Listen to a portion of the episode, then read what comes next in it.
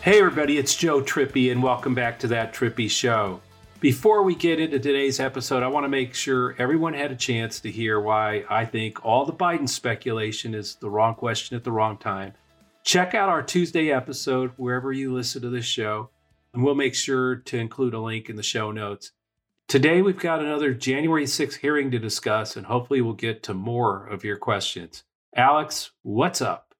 Well, I think we we still got to start with the committee hearing, but th- this week it feels like that was kind of at the center of the web, and there's a whole bunch of stuff kind of spinning off the Bannon stuff. We'll we'll get to that, but talking about the hearing itself, there's some testimony that, I thought was really really powerful. Joe, what stood out to you? I don't see how anybody could watch the testimony of some of the organizers and attendees of the January 6th insurrection who testified I don't see you can watch that and at the end of the hearing have any doubt that the intent of the rally was just violence and that and that there was a plan for violence. It was planned, it was in the works all along. The draft tweet from Trump clearly showing he wanted people to go to the Capitol after the rally. And this, of course, again, we learned later on he knew that they were armed and he still did it. The tweet that quote, making a big speech at 10 a.m., January 6th, out the White House. The draft tweet said, please arrive early. Massive crowds expected. March to the Capitol after stop the steal. And this, you know, we had the, the the the tweets about it'll be wild, all that stuff. But it was clear that he wanted the violence at the Capitol to be part of his plan. It was actually all he had left at that point. It's become clear that all the other options, losing the 60 legal cases, having the legal clown car Giuliani and, and the Kraken Queen. I mean, uh, one thing, Joe, that I thought was maybe the moment of that hearing was when the, the former Oath Keeper testified to the the effect of what you were just saying. Jason Van Tatenhove, a former Oath Keeper, he testified. What it was going to be was an armed revolution. That's a quote. This could have been the spark that started a new civil war. Right. And that that was the whole intent right there. And it was one of the people there. He was storming the Capitol, and there were a Proud Boys, Oath Keepers. Trump was, I mean, I just go back to remember them reading the tweets through the megaphone when they were breaching the wall. I mean, it's very clear that this entire thing was planned to a T.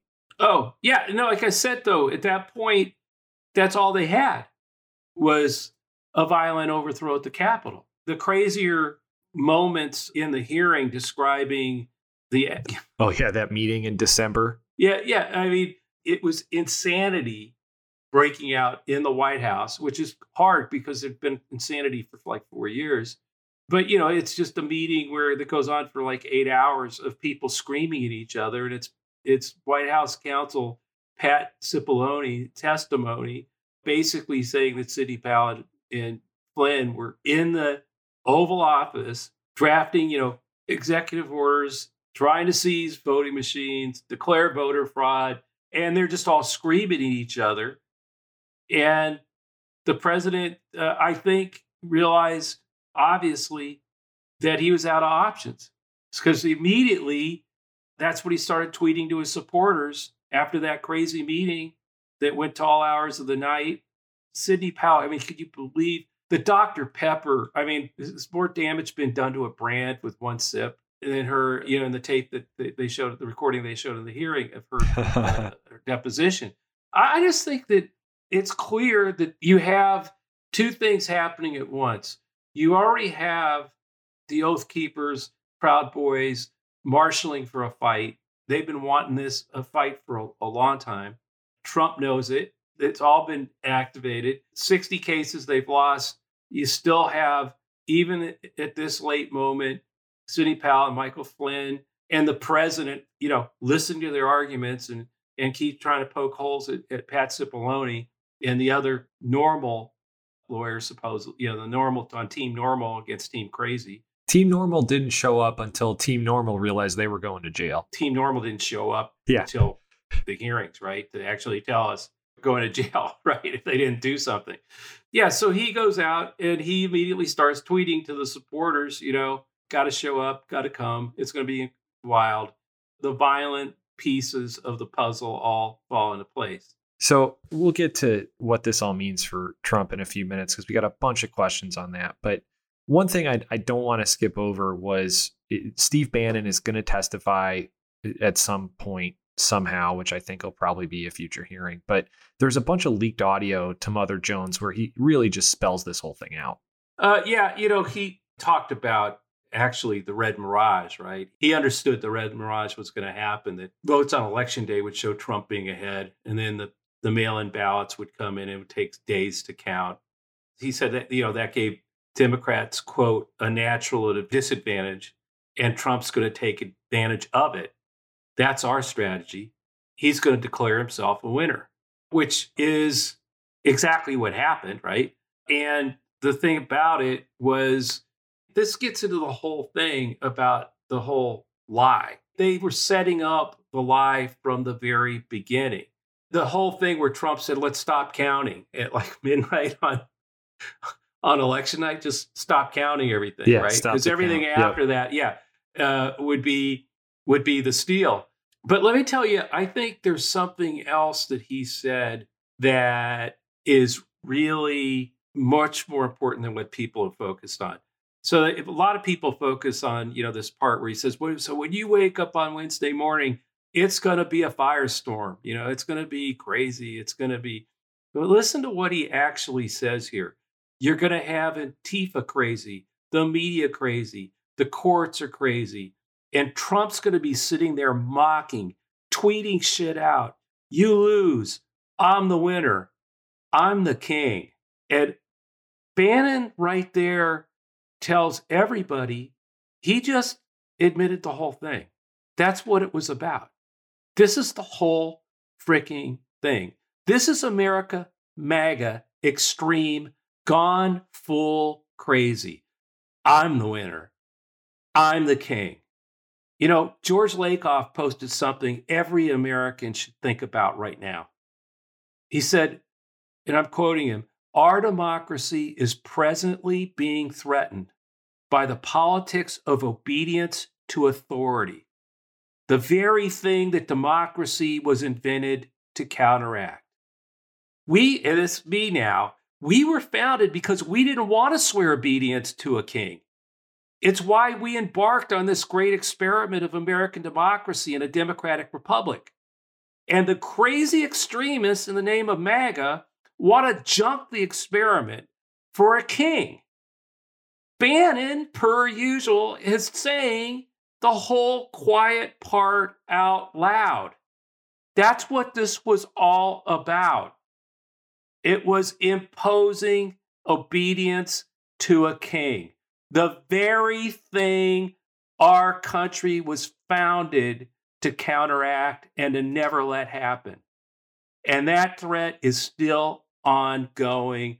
And Bannon said it out loud. I haven't seen that uh, people focus on that in the media, but it is an authoritarian threat that is ongoing.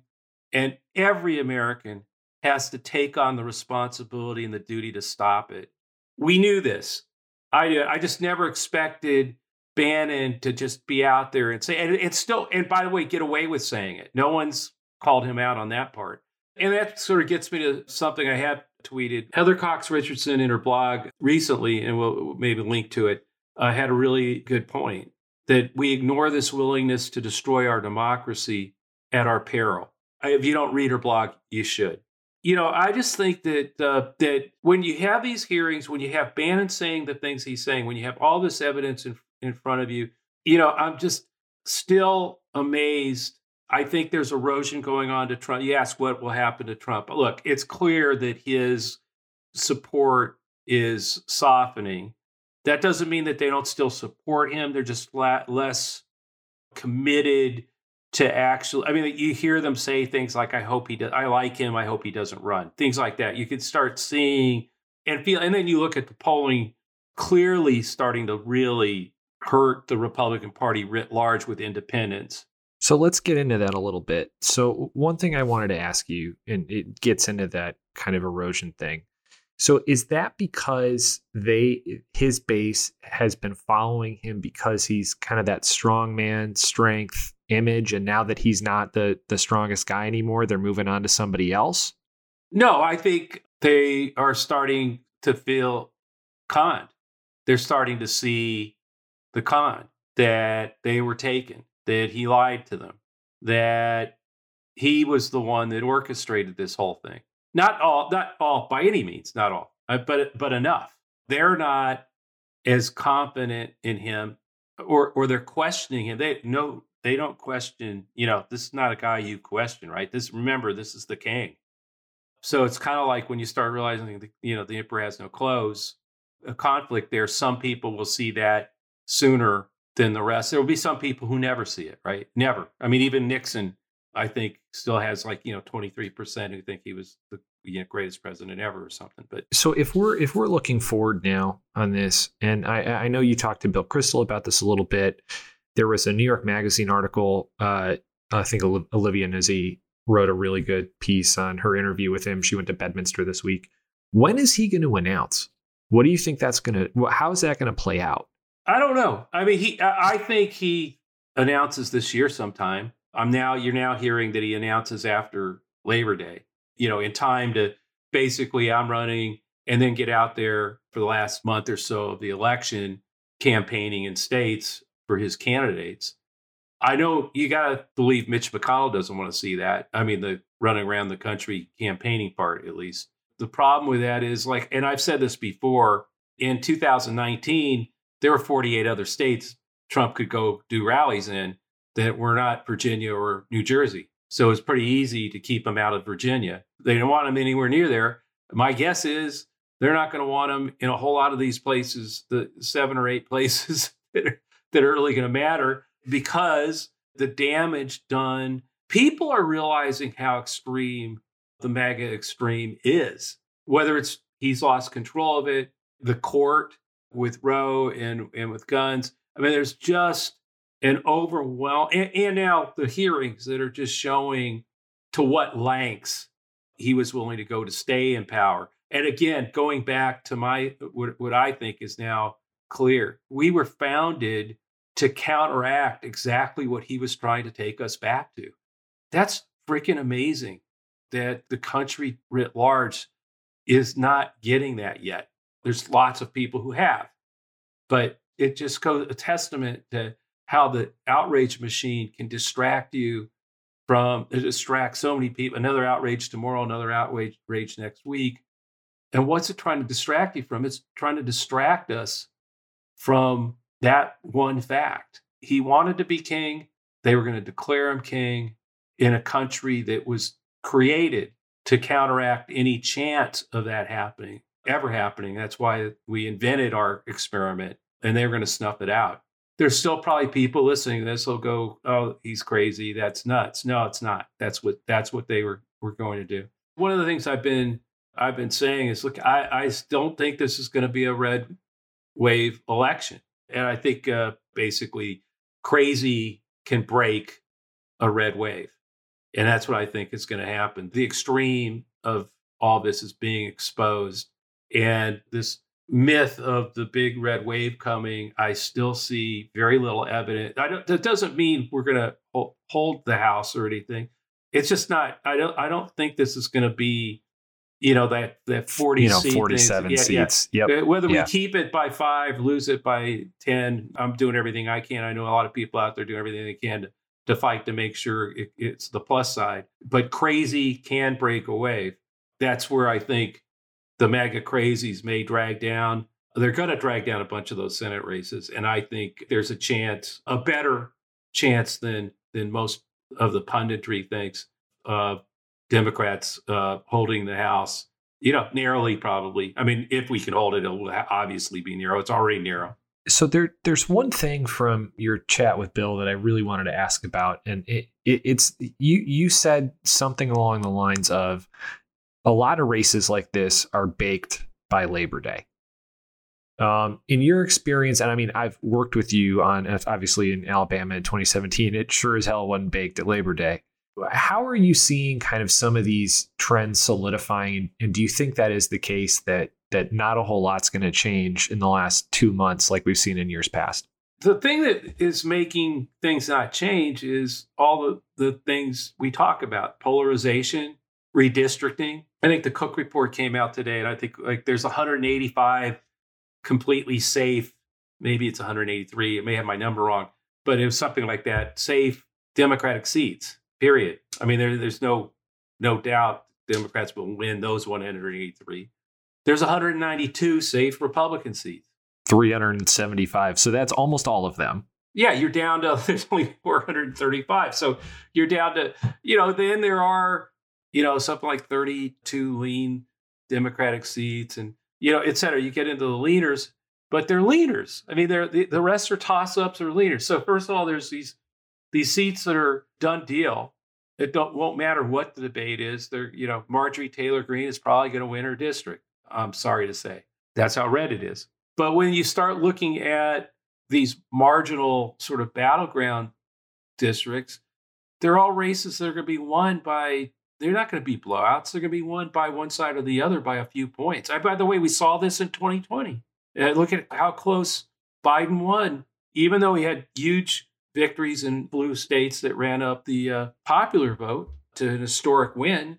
Look how close in these battlegrounds it was. That's going to happen again. And so, could all those close races all go one way or the other? They might. I mean, they, in other words, like, so you somebody wins 30 seats by a point, right? You know, could, could, and it's all one way.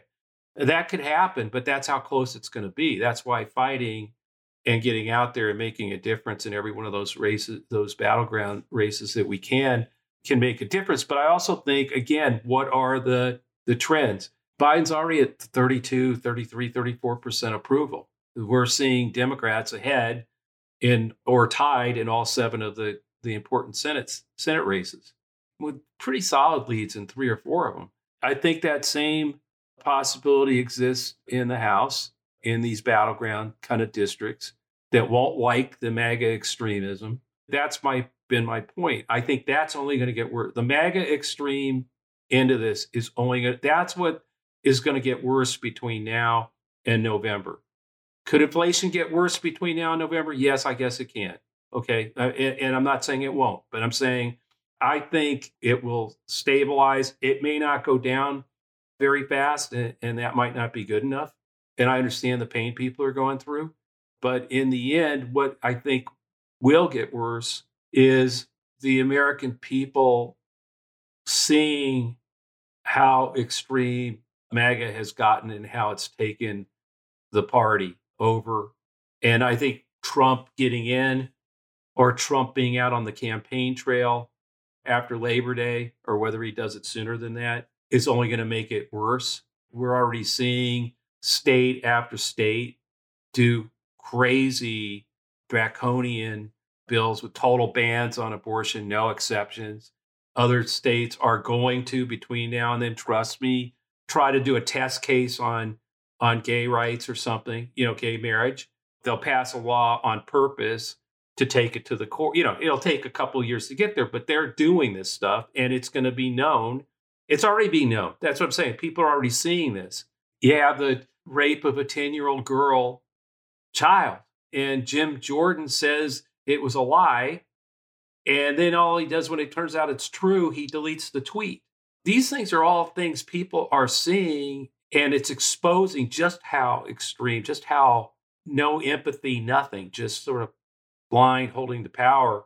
I think that's all going to get worse between now and November. You know, we need to make sure that people know it. I mean, that, you know, that's part of all our jobs. That's why I joined the Lincoln Project. It's why join the union.us uh, for anybody who hasn't yet.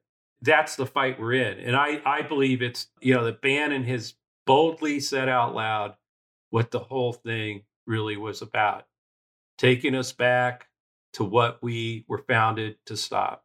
That's what this whole thing is. And that's the authority. It's an authoritarian threat. So I'm going to synthesize a few of our reader questions before we go. I know we don't have a ton of time left, but they all really boil down to this question What are we as Democrats rooting for in terms of Trump announcement, Trump timing? What's our best case? Like, does he announce now? Does he wait till after the midterms?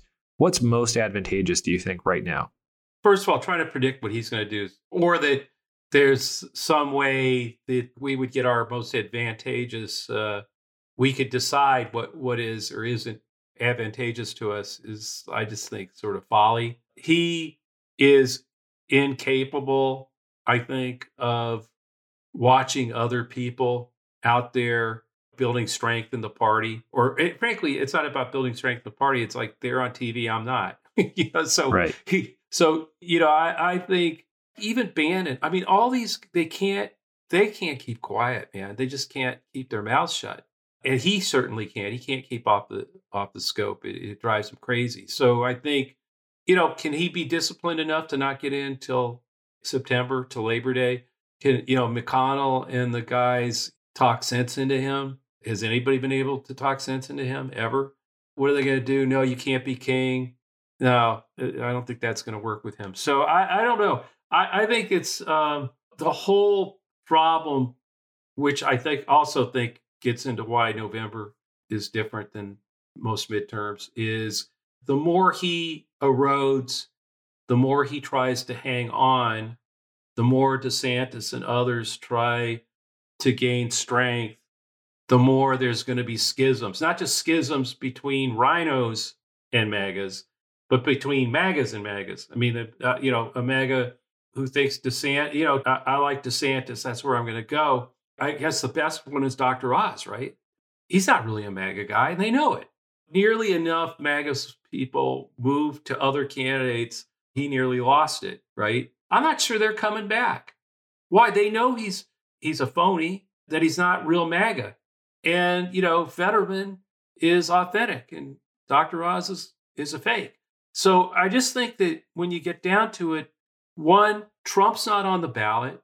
Two, he's faltering. And three, they're nominating crazy people, different flavors of MAGA, but all all of them doing, you know, fealty to dear leader and the big lie for the most part. And I think more and more Americans are realizing it was all a lie. Something Stuart Stevens wrote a book about. it was all a lie. If you haven't read Stuart's book, that's something else that I'd recommend because it, really explains a lot of this. So I think that's a good place to end, Joe, because we are just about out of time today. Thanks, everybody, for listening to That Trippi Show. We'll be back next week. And of course, please subscribe to That Trippi Show and leave a review on Apple or wherever you listen. You could always send us a question to thattrippishow at gmail.com or leave us a question in a review on iTunes. See you next time. Keep fighting. Thanks.